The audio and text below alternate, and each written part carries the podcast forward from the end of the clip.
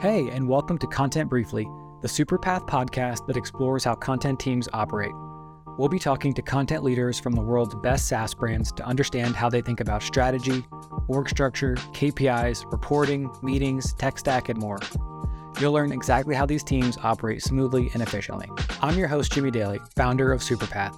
We're a 10,000 person strong content marketing community and the best place for content professionals to network, learn, and support one another. Come check out our Slack group, job board, blog, salary report, and more. As we get this podcast off the ground, we're eager to get your feedback. Please feel free to email podcast at superpath.co with any suggestions or ideas. And if you like it, we'd love if you could leave a rating or review in whatever podcast app you use. This episode is brought to you by our friends over at Writer. Writer is the generative AI platform built for business. And unlike other AI writing tools, Writer learns from your best content and style guide. You can actually feed it text, PDFs, videos, and podcasts to train it on your own brand voice. From there, you can embed Writer directly into your workflows. They have built in integrations with tools like Figma, Contentful, Google Chrome, Google Docs, and Microsoft Word, or you can customize your own workflow with their API. We actually recorded a series of tutorials so that you can see Writer in action. We'll link to that in the show notes. We cover some common marketing tasks like brainstorming blog post titles, repurposing content for sales, spinning up copy for social distribution, and about 10 other use cases. You can learn more and kick the tires over at writer.com. Okay, I'll get out of the way now. I hope you enjoyed this episode. Hey, everybody, welcome to the very first episode of Content Briefly. Today, we're going to unpack Crossbeam's content strategy, team, execution, etc. We're going to get into a lot of details. But um, first, Sean, could you just introduce yourself for people who may not know you and your work? My name is Sean. I'm the VP of content at Crossbeam. We're about a hundred 10 employee company, I think we're at now, with a office in Philadelphia where I sit right now, but we are a fully distributed uh, B2B SaaS company. All right, let, let's get into this. So, Crossbeam, partner platform for sales teams.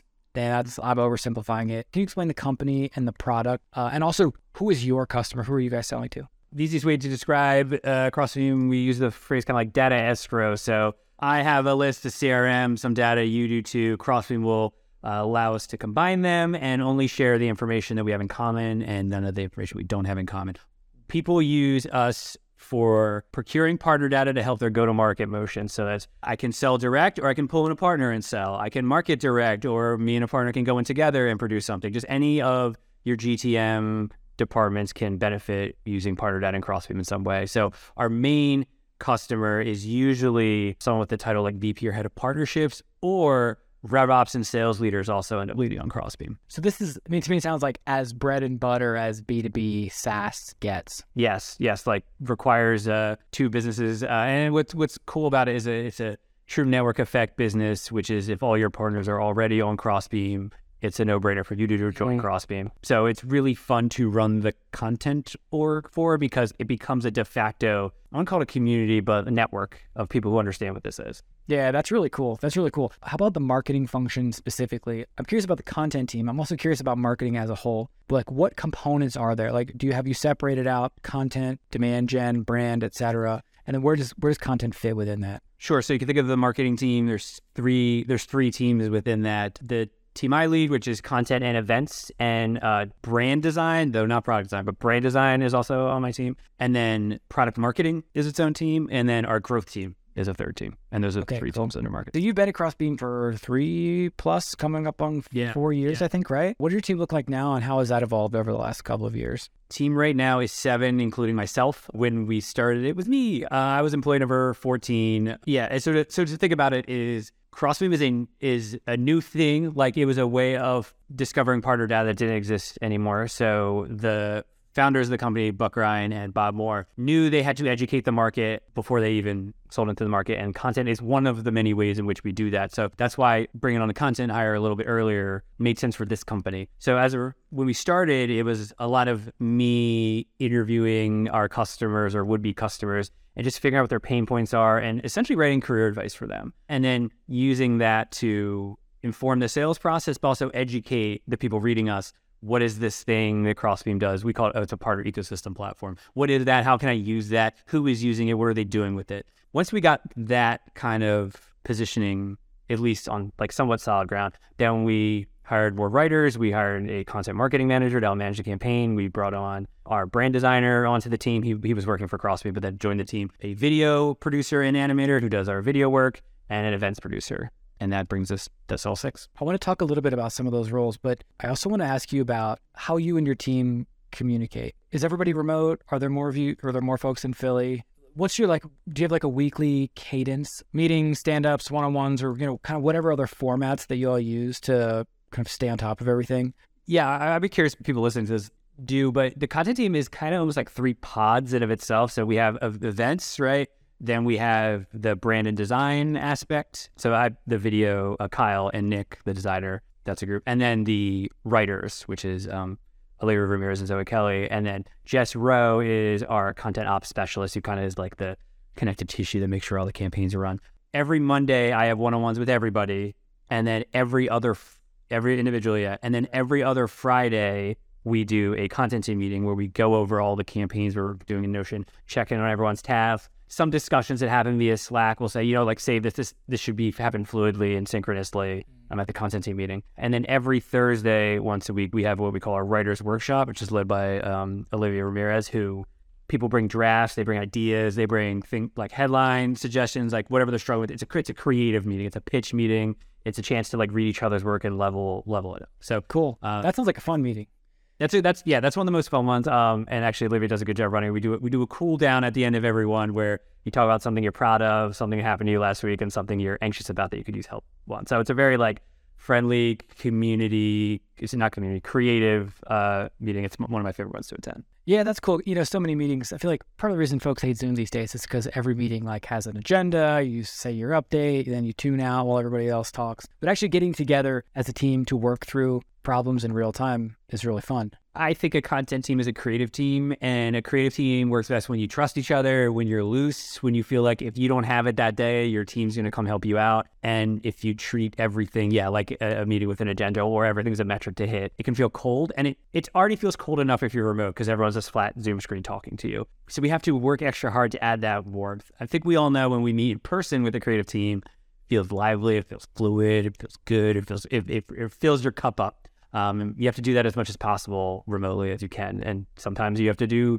gimmicks like the cool down. Seven people is a pretty big team. I'm curious who you report to. And then have you found yourself needing to advocate for that? I mean, it's that, Mhm. that content is an important part of the overall marketing strategy. And there's t- probably tons of opportunity to grow out the team, to do, to do more. Yeah, uh, I report to the CMO, and that's actually fairly new. We just hired our new CMO, Alex, who's awesome. Um, a few weeks ago. Previous to that, I reported to the CEO and founder, uh, Bob Moore. Previous to that, I reported to the CRO, uh, our former CRO, Jess Waldeck, who was also great. Um, so I reported to three different C-suite executives in my time here. When it comes down to like how do I advocate for resources, I think it, it depends to still on company stage, right? So we were in the early like startup stage. So we didn't we didn't even have like product market fit to say nothing of like is this content working. But my directive at that time was create the category, right? Create help educate the market that we exist and also the people who do the job of partnerships often have in the past had no tools for them or few tools for them and no kind of career advice or things made for them. They often felt lost, right? So our strategy early was actually really fun. It was trying to help those people as much as possible, and like they, we are still trying to help that audience as much as possible. But as we mature, just simply creating the calendar uh, category, just simply brand awareness isn't enough, right? You have to grow that audience and also make sure that the people you are attracting are the people who can actually use it and pay for your product. And that's kind of the we're kind of like the the teenage years or early 20s of the content program. Like we've proved our worth, we've done some of the early stuff well. Now we need to scale with the company, we need to grow with the company, and the responsibility grows with that. To say nothing of the current market conditions where, you know, efficiency and, and revenue are king after growth was king, you know, for three years. I feel pretty good about like content team structure, you know, how you guys communicate. So maybe we shift here to more strategy stuff. This is very timely because you're about to, or by the time we release this, you'll have published an article, six mindset shifts for scaling a content team. We'll obviously link to that. It's a follow up to a piece that you wrote a couple of years ago, maybe maybe 18 months ago. Because one of the things you called out in here, which I found to be super interesting, is that the content marketing industry is fairly mature, meaning that strategy is not necessarily the hurdle any longer. It's execution. Did you find that to be true at the beginning, or do you find that to be true as you scale? right? Like I'm wondering if um, those early years sort of forced creativity, whereas today, as you're more of like a scaling mindset, that there's only so many tactics out there. So really, the job is just to do them as as best you can. I think a lot of the talk about content marketing strategy and like new tools or new things is like kind of dancing around like you have to know who your audience is and then you have to get them to want to pay attention to you and get them to find value in the things you put out. And it sounds really glib and like flippant, but like that simple idea is incredibly difficult, incredibly difficult. And to me, like that is a, that's execution, right? Like it doesn't matter if you accomplish it via seven second TikTok videos you put out every day or one fifty thousand word opus once a quarter. Like it really doesn't matter as long as that goal is accomplished. So that's what I mean. It's an execution game where the the varying tactics that you choose to execute that could just like differ immensely, but you're not going to discover some way of doing that, or it's going to be rare to discover some way of doing that that just hasn't been attempted yet. There, yeah. There's not a lot of fertile ground. I think one of the reasons because of that is like the tools we use to, you know, quote unquote consume content are the laptop, are the phone. SaaS as itself is like pretty mature. So unless someone invents like a brand new hologram machine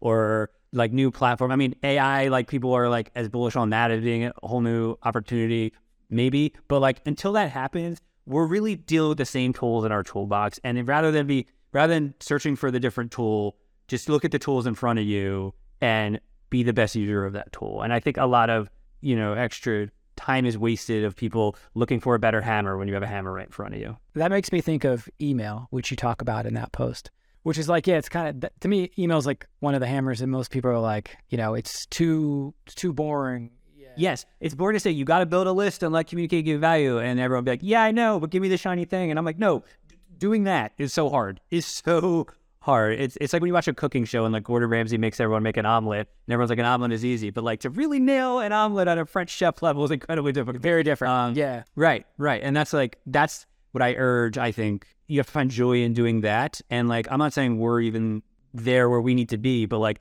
that cycle of improving on that to me is a better use of time than searching for a brand new channel. You you write in the post that you've built you you and the team have built a newsletter list of over 50,000 people in 3ish years.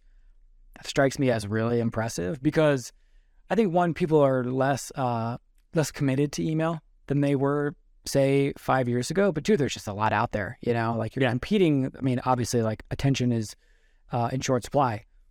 Can you talk a little bit about that? Like I'm imagining a like a clickbait article that's like uh, how we grow our email list from 0 to 50,000 and these five simple steps.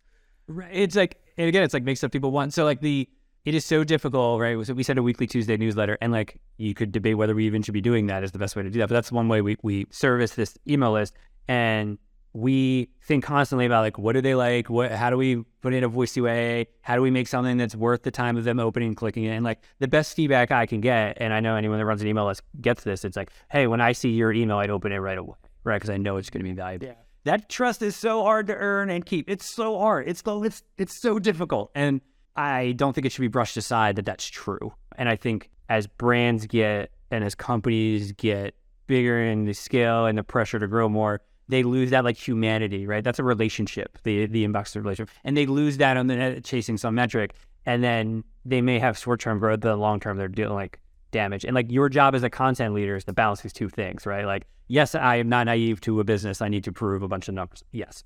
But I also need to like clear the way for my team to execute creatively, to make the best email, to make the best video, to write the best blog post. And I think that is the job of a content leader at a company at our size and and and maturity. Yeah, there's okay, there's a few things I want to follow up on there. One is metrics. What I guess I'm asking is was it a leading indicator of your success or was it a byproduct of something else you were doing? I think it's a leading into so my belief again like thinking long term you can build organic traffic right but like google can switch its algorithm and has it like has wrecked whole content programs right yeah you can even you're seeing it with linkedin all over right now like people are leading into linkedin and i see them tweak the algorithm and just like wipe things out or make it like much more difficult. Like company pages on linkedin actually like don't do so well right now i'm observing right? It's like the it's like individual sharing right? Just like they can make these little tweaks and just totally disrupt months of work. But for email, that's largely not the case. I'm not saying Gmail can't invent some filter that will change things, but like it's more of a it's an open protocol and it's more of a direct relationship. So I, if I have to invest 10 hours of time will always spend it building the email list because that is an audience I can return to and I know I'm going to reach. And it, that's not the case for nearly any other platform. Okay, this is interesting. I, this is again a kind of a recurring theme that we see popping up in conversations in Slack, where there is some tension between audience building, which I think email kind of falls under that yeah. uh, category, and then organic traffic growth, which kind of sends teams off in a different direction. Mm-hmm. Where does SEO fit in for Crossbeam? Is it something that you've pursued aggressively, or is that kind of like the next frontier as you think about how to scale content as the company grows? So I, it's the next frontier. So you know, to get to get in the weeds, our audience growth, I'm seeing it like starting to like level off, and the growth rate, right? It's not this like rocket ship it's been. And then what that's telling me is we're producing stuff that's servicing the existing audience, but we're starting to decay a little bit on the stuff just reaching out to new people. So that does include organic traffic, right? It also includes like content partnerships. It also includes, um, you know, swapping, like doing co-marketing with different people, like we all the different ways you reach new audiences, right? So I will be like, yes, we will be like leading into SEO, but like there will be other versions of that uh, to acquire new audiences. So in the past, uh, for the first like year and a half, I didn't even care about SEO. Really, I was like, what are the community of people talking about that's relevant and like how can I meet that? And then as a result, we ended up actually ranking for something. So as an example, one of our very uh, basic posts that's like, there's a lot of acronyms and partnerships. Here's what they all mean. And that ranks very highly for SEO for reasons you might expect. It's like a definition post, right? It's like yeah, part, part, like like the meat potatoes of SEO. But the reason we wrote that wasn't SEO. It was like I kept talking to people, and they would say, "I find the terminology extremely confusing. I wish someone would codify it." Right? Perfect setup. Um, yeah, yeah. So like that's how we led to that. Now, as I like keep an eye on, I we use uh, Ahrefs, Ahrefs, Ahrefs. I don't know. I don't know the right way. Uh, Ahrefs. Um, things like uh, co-marketing as a use case for Crossbeam. It's really important. We like rank well for that. And when we don't, yes, I do like deploy some things to make sure that we rewrite that post or publish that thing or check our category page. Um, so I do I do that in a reactive way. And what I think we're moving to as we scale is to be a little more proactive in expanding our organic traffic footprint, especially as as a SaaS company, we're expanding personas. So like right now, we're really talk only talking to the partner persona. Now we're starting to talk to the sales persona because our product is starting to have like also be useful to the sales persona as well, right? So we have to follow the business in that way. Yeah, that's cool. Okay, speaking of talking to personas, another thing you touch on in that post is that that you and the team really embraced this idea of journalism thinking.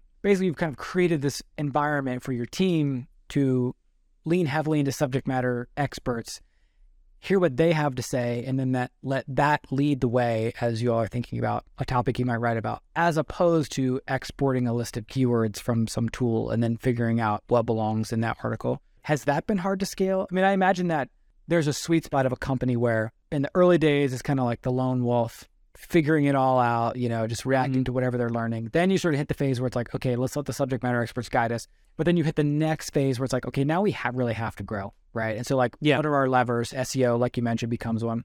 Can you talk a little bit about how you've created that environment? Are there any? Maybe it's like you've hired people who have journalism backgrounds and yeah. let them do their thing, or maybe it's sort of like you've advocated to leadership that you know you want to bring in expertise from you know, quote unquote influencers to help uh, level up growth or whatever. The reason we advocate for that is this market of like using partner data and ecosystems to affect your go-to-market motions, right? Like your company has some version of what I'm describing. Like the thing you're trying to service is changing so quickly that the people who understand best how it's going, what their troubles are, what's working, are the people in in the trenches, the people doing the job. Yeah. And so if anything, you can think of it as like if you reframe it from like subject matter experts to um, potential customer interviews, right? It's like yeah, essentially yeah, what it is, right? You're realizing the things they that's working and not working, and then you're reproducing that as thought leadership. But also, I have aggregated and collected a bunch of insights, and so has our staff, right? and giving it to our sales team. Like, hey, I keep talking to people that say X. So this is something that's going to come up, and occasionally the sales team like we're seeing that too, right? And so that's how it's getting like ahead. That's beautiful where the markets go, right?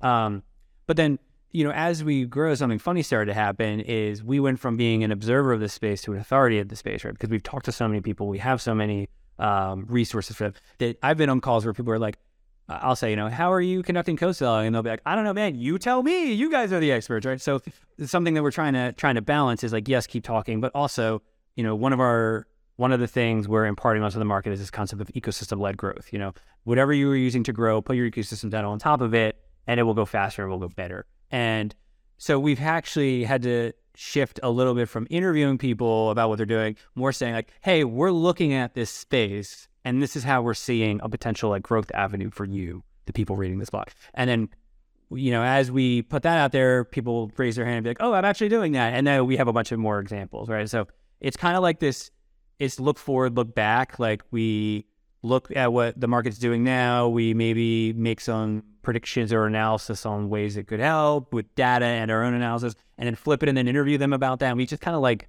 bounce back and forth between that. And I think if you frame it as just like I'm making content interviewing subject matter experts, that's like a hard sell. But if you're saying like we have the pulse of the people who are our best customers or could be our best customers, I think that's a different like business proposition. To me, what it what it says about Crossbeam is that like from the top down, there is a strong emphasis on really understanding and knowing the customer. And it also sounds like sales and marketing alignment is pretty strong, which is also a beautiful thing.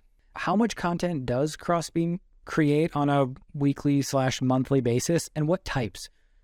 Obviously, there's blog mm-hmm. posts. Are you doing webinars? Are you doing you know kind of like what other like buckets of content are you are you all working on? Yeah, in general, we do a blog post every once a week, um, usually Thursdays, but sometimes we do Fridays or Mondays. We send out a weekly newsletter to the list, but we suppress for inactivity, right? So if someone doesn't open it for a while, you don't get the newsletter um, every time. Sometimes we'll do a, a re engagement campaign. Um, that's every Tuesday. Every th- one Thursday a month, we do our customer newsletter. So this is like, hey, here are all the new features happening in Crossbeam. Webinar wise, we do a thought leadership webinar, I would say quarterly ish. Um, we have one coming up on February 14th. Um, and then we also have a series of as needed per like launches and things like that. We'll call product webinars, right? So like how do you do a specific thing in the product? Is your team responsible for that stuff? I mean, it sounds kind of product marketing. We we work we work in concert with the product marketing. Okay. They do a great job doing the content and the the bring the guest on, and we got it. Try to make sure technically it runs well, as well as getting in front of as many people as possible. Got it. Um, but yes, they definitely do a ton of work there. And uh, I'm trying to think if there's any other thing. Um, any any gated assets, ebooks? Yeah, sorry. So yes, like yeah. So we do um, our state of the partner ecosystem, which is a survey of the space, gated report that that's happens in Q1 every year. Um, we have an occasionally updated, like call it like encyclopedia. It's called the Partner Playbook. It's like, hey, you are starting from zero. Here's the thing. Here's everything you need to know. That's our most popular um, gated asset. It hasn't been updated probably in a year almost. And we have a series of like smaller things like the Crossbeam Guide to Account Mapping, the Crossbeam Guide to Co-Selling, the Crossbeam Guide to Vetting and Integration. These are all just like use cases for our product yeah. combined with like thought leadership as well as like here's how to do it in the product. So it kind of blurs a little bit the traditional content role in product marketing. Let's talk about events. So I'm you talk about events uh, quite a bit in this blog post. The first thing I thought when I read it was events and content. I mean, I guess events are content, but you don't typically, it's like most content teams don't operate podcasts either because it's a specialty medium. And so usually you bring in people who know what they're doing to do that. I, at least sort of in my own experience, that's there's like an events team, they sort of deal with that. Like maybe we'll help them publish the content later. How does Crossbeam think about that? Like it, it sounds like events are actually quite integrated with content to the point where you even have a dedicated person on your team. I always think of events as publishing, right? Events are like a capstone of the what I would call like a reader experience, but you might call like a customer experience, which is like you hear about us via blog posts, you begin to trust us because we're producing insights that are useful to you. Maybe you then pay for Crossbeam, or at least use like the free tier of Crossbeam. You download our reports and like like use those to benchmark your partnership team. Like you end up trusting us, and then to me, the final act or one of the final acts or, or most like engaging acts you can do with the brand is I will get on a plane, leave my family for three days, listen to other people talk about partnerships and listen to like a curated experience which Crossbeam has made for me, right? You have to trust us immensely to do that. And I think that should feel like a cohesive journey from the first blog post I read to the event itself. Like it is either the capstone of the pre-buying journey or maybe you but you've bought it and it's the capstone of like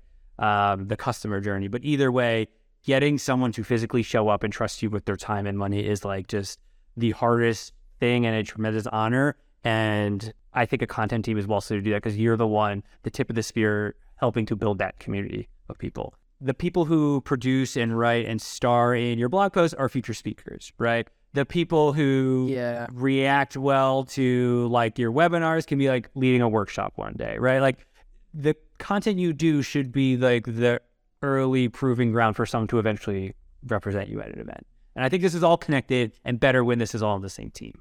That's so interesting. Are events a line of revenue or is it a marketing function? Like, is there an events P&L or do you just consider whatever costs associated with it as just part of your marketing budget? The answer I'm going to expect is yes to all those things. Um, I, I, think I think broadly when we started events, so last year was the first full year of, of these events, we didn't know what would work, what the market would react to, what motions would lead to sales, right? So it was very experimental. It was like, we'll do a little bit of this, we'll do a little bit of that. This year is us focusing in and on a handful of either like brand building or pipeline fill, filling events, depending on what the event is. And honestly, it's like a conversation we're still having. It's like, what is the best use of this limited time and money? Because events are very labor and capital intensive, right? So yeah. you're going to be really sure about the goal of one and that it meets that goal. And you know, I'm having meetings all throughout this month, honestly, on some events we have planned and being like, all right, is this a brand one? Is this pipeline? Or like we we like want to make sure we and we don't have it nailed down. We don't, but we do know that if we and when we nail an event, it just has profound positive ripple effects throughout the business, whether that's customers, whether it's just like good vibes, whether that's people like paying attention to us. Like I think the secondary and tertiary effects are great. Now, I'm not naive, nor should you be the fact that things cost money. And if you put a dollar into marketing, somewhere down the road, it should be three dollars back. Yes, and and we are held accountable for that, and we are trying to do a better job of tracking. Got it. Really cool. Can I ask you a couple just like small questions that have kind of accumulated in my brain as we've been going? I'm curious about measuring quality versus measuring data. Like, do you hold your team accountable to any key metrics? You know, you might read something that someone on the team writes and say, wow, this is great, but it doesn't achieve the kind of the objective results that you might hope for. Yes, it's but sometimes you like don't know right whether before you release it. But I, I think right there's the creative in me wants to be like if you write a thing and ten people effing love it, that's worth like a hundred people being like yeah about it. Yeah. We know that's not true. That just can't be true, right? We can't have like these tiny pockets of people absolutely like and love like that. The SaaS businesses have to scale at a ridiculous exponential rate in which that is like kind of hard to defend. The key is these things in balance, right? You don't want to ever feel like you're just running a content farm that's just trying to, you know, you're not trying to do Uproxx, right? Or you're not just trying to do like snotty, like the New Yorker, where you know I just want, want the right people to find this enjoyable, and that's it. Uh, it there's a there's an in between, and I think the hard thing is is balancing those two things with limited resources and and allocating them accordingly. So, like I said, I think actually like we have focused too much on the let's service the diehards and not enough on like let's expand. Like that's something I, I, have in mind as a as a content like leader right now is like okay maybe we need to like re- rebalance this so years ago i heard seth godin on a podcast and he was asked what tool do you use to write your daily blog posts and he refused to answer the question on the basis that it doesn't matter yeah. which i sort of appreciated but i always am a little curious like are there any tools you use that you're like ah this is really helpful you know whether it's team communication or, or like keeping tabs on how each of your team members is developing professionally or you know measuring and attribution? Is anything in there that uh, even just one or two that you feel like really stand out? We, we organize everything in Notion. We publish everything using WordPress, marketing automations, HubSpot for like one-on-ones and like other like uh, management stuff. It's Lattice. We use Riverside to record video. Those are the big ones, man. I don't think any of that's like particularly earth shattering. I write everything in Google Docs. Yeah, so everything's in Google Docs, like yeah. thing. I would write things in Notion if the if the commenting and version control was a little yeah yeah better. yeah. That that's I don't think any of that's revolution. And this is what I mean by like those tools have been around. Like Notion's like kind of newish, and then I wouldn't even say it's that new. All those tools have been around for a decade plus. Like every single one I just mentioned. How about content workflow, content calendar? Is that all in Notion? All Notion, yeah. So we have everything. You want to get really into it. We have a single database of every single task and deliverable as one database, and then we have a series of filtered count and timeline views. So like everything is tagged as like our, our, yearly event is called Supernode, right? So every, everything that's tagged in the Supernode campaign is filtered, and then I can filter by my name and be like, here are Sean's Supernode tasks this week, right? Yeah, that's one of the beautiful things about a tool like Notion is that it's so flexible. You can make it do or not do a lot of things, whereas like some more structured tools, you just become trapped in notifications and email I, digest and stuff.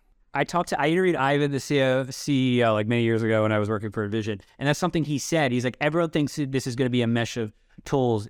Integrating with each other. He's like, but I think people don't want to do that. I think people want the one. And, you know, open debate which one. But, and I, am sure we'll see some consolidation and I'll split apart and then we'll see consolidation. But I think for the purposes of the creative process, a like the context switching is what kills you, right? Context switching. So I don't want to give you 9,000 things to manage. I want to give you one. Let me throw a couple more things your way. I know we're uh, very mindful of your time. AI. We could talk about AI for um, an hour easy. I am curious how are you thinking about it? Are you have you found any immediate short-term use cases? Are you kind of thinking of some ways to integrate it or are you still, you know, not quite sold that it's it's ready for like production use? The AI for it's like coming for content in an interesting way, right? Like people are like, you should just use Chat GPT and you can write your posts. My instinct is to say stuff made by humans is always going to be better, and that's that. I think that's naive. The history of technology shows us that that's not how it works. And I think in, in the same way, I don't think it's a unique opinion. I think it's a tool to use to base your own writing and then improve it upon later. And for low stakes, like formulaic content, I can see a world where that is like produced via AI. But the problem with AI is it's always backward looking, right? Like it has to be trained on stuff that exists already. Yeah. It, it won't push anything new. So I, I do think the line will be, are you producing new insights, new new material, new creative acts? Yes. Is it some collection aggregation of things that already exist. I can see that stuff starting to lean a little more to being like AI assisted. I don't know how that's going to change like like content strategy because like I could right now I could flood the zone with 10,000 AI produced things for keywords but like also so can everybody else right so like yeah, yeah. I'm not sure that's like some sort of huge edge right now and I I hope what it actually leads to is like an up leveling of the more human stuff uh, like there's lots of you know, even like music right like I can use pro tools but like I still need to be like a capable and competent producer and or performer to make that make sense, right? So yeah, I think it's going to be like something similar with um, AI. There's a book that Tyler Cowen, Cowen, uh, the uh, economist wrote called "Average is Over" that was about this, right? It's like what happens when automation and AI come for these more white collar roles. What happens? And like his recommendation was like using the computers and AI to aid you as a tool, like you're additive. You you collaborate with the AI and much like a doctor may collaborate with like imaging software that scans for an illness to aid their diagnosis, there's gonna be something similar on this like marketing creative content front. I don't know what it looks like, um, but I don't think it's gonna like wipe everything out, and I also don't think it's gonna be a nothing. I do yeah. think it's gonna matter. Could you could you imagine the tenth or the twentieth person on your content team being the like the AI? I don't know what the title is, but like it's the AI specialist, the person who who trains it, who builds the workflows and there's a there's a suggestion that like now that the creation of content is decoupled from time, you can just make a bunch, but like it still takes a human being time to read it. Like it's not gonna be AI reading AI content. I mean, maybe one day, but like right now, that's not how it works. Like a human being has to actually read it and find to have the time to read it and enjoy it and want to share it and want to like sit with it, right? So like it's not the win I think people think it is to be able to produce stuff at this like much faster clip. Like the finite resource is always time. So if AI can accelerate the time it takes you to make something that is worthy of someone's time, fine. But again, the idea that like I saw someone be like, "Oh, I produced a book from a, fifty thousand word book from a prompt," and I'm like, "No one's reading that. No one's that." Right? Oh, that sounds terrible. okay, cool. No, I love it. That's cool. I, I feel like we're gonna ask everybody about this, even though I don't necessarily want to. I feel like we have to. Like, I feel like we have to gather very smart people's opinions on it. Like, we have to use it. You know, we have to like understand these tools so that we can talk about it and hopefully advise people on it a little bit. I mean, what we're finding right now is um, there's a lot of small, as you said, formulaic stuff that it actually is really helpful on. For example, I neglected to include meta descriptions in our first 200 blog posts. You can just feed that to and I was well, and it's going to write 200 meta descriptions in five minutes, and we don't have to do anything. That makes me feel really excited because no one was going to read the meta description anyways. Yeah. But you, do you know what's funny? Do you know what those meta descriptions for? It's for Google, another machine, right? That's interesting. Yeah, it's not. No one, no one's reading them. Yeah, it's interesting. Yeah, I mean, I would imagine we'll probably find some other ways. Like, I think at least at the moment, there's more opportunity for folks who do a lot of A/B testing, who run a lot of display ads. I remember back in the back in the early days of BuzzFeed, they were A/B testing headlines, and that was like an interesting thing. And like that was like particularly labor intensive, and like now it's not, right? And like imagine the things that are labor intensive now, like meta descriptions, like becoming not like that frees up the actual human beings to do more and better creative work, right? I yeah, totally. I also I I like I like the workflow type stuff. Like one of my happiest uh, happiest like zones I can get in would be like building a workflow with Zapier, you know, and I sort of sense some of that coming to where like some of the AI stuff is going to be incorporated into workflows where you could build out something that pulls the blog posts, you know, analyzes them, set the character limit, and it sends it back via an API to the site. Like that kind of like workflow building, I think is going to become increasingly important. I find that to be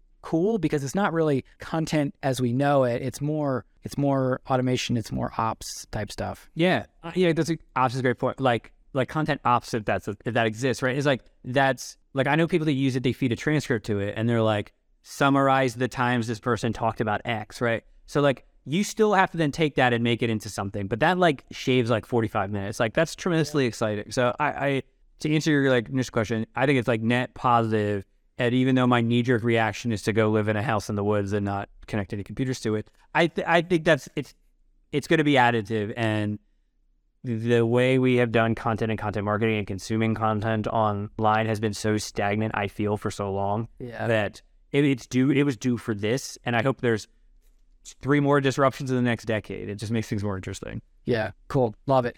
All right, I want to let you go. We're running up on time. Where where should people go to check in on the content that you and the team are creating, and then where can they follow you personally?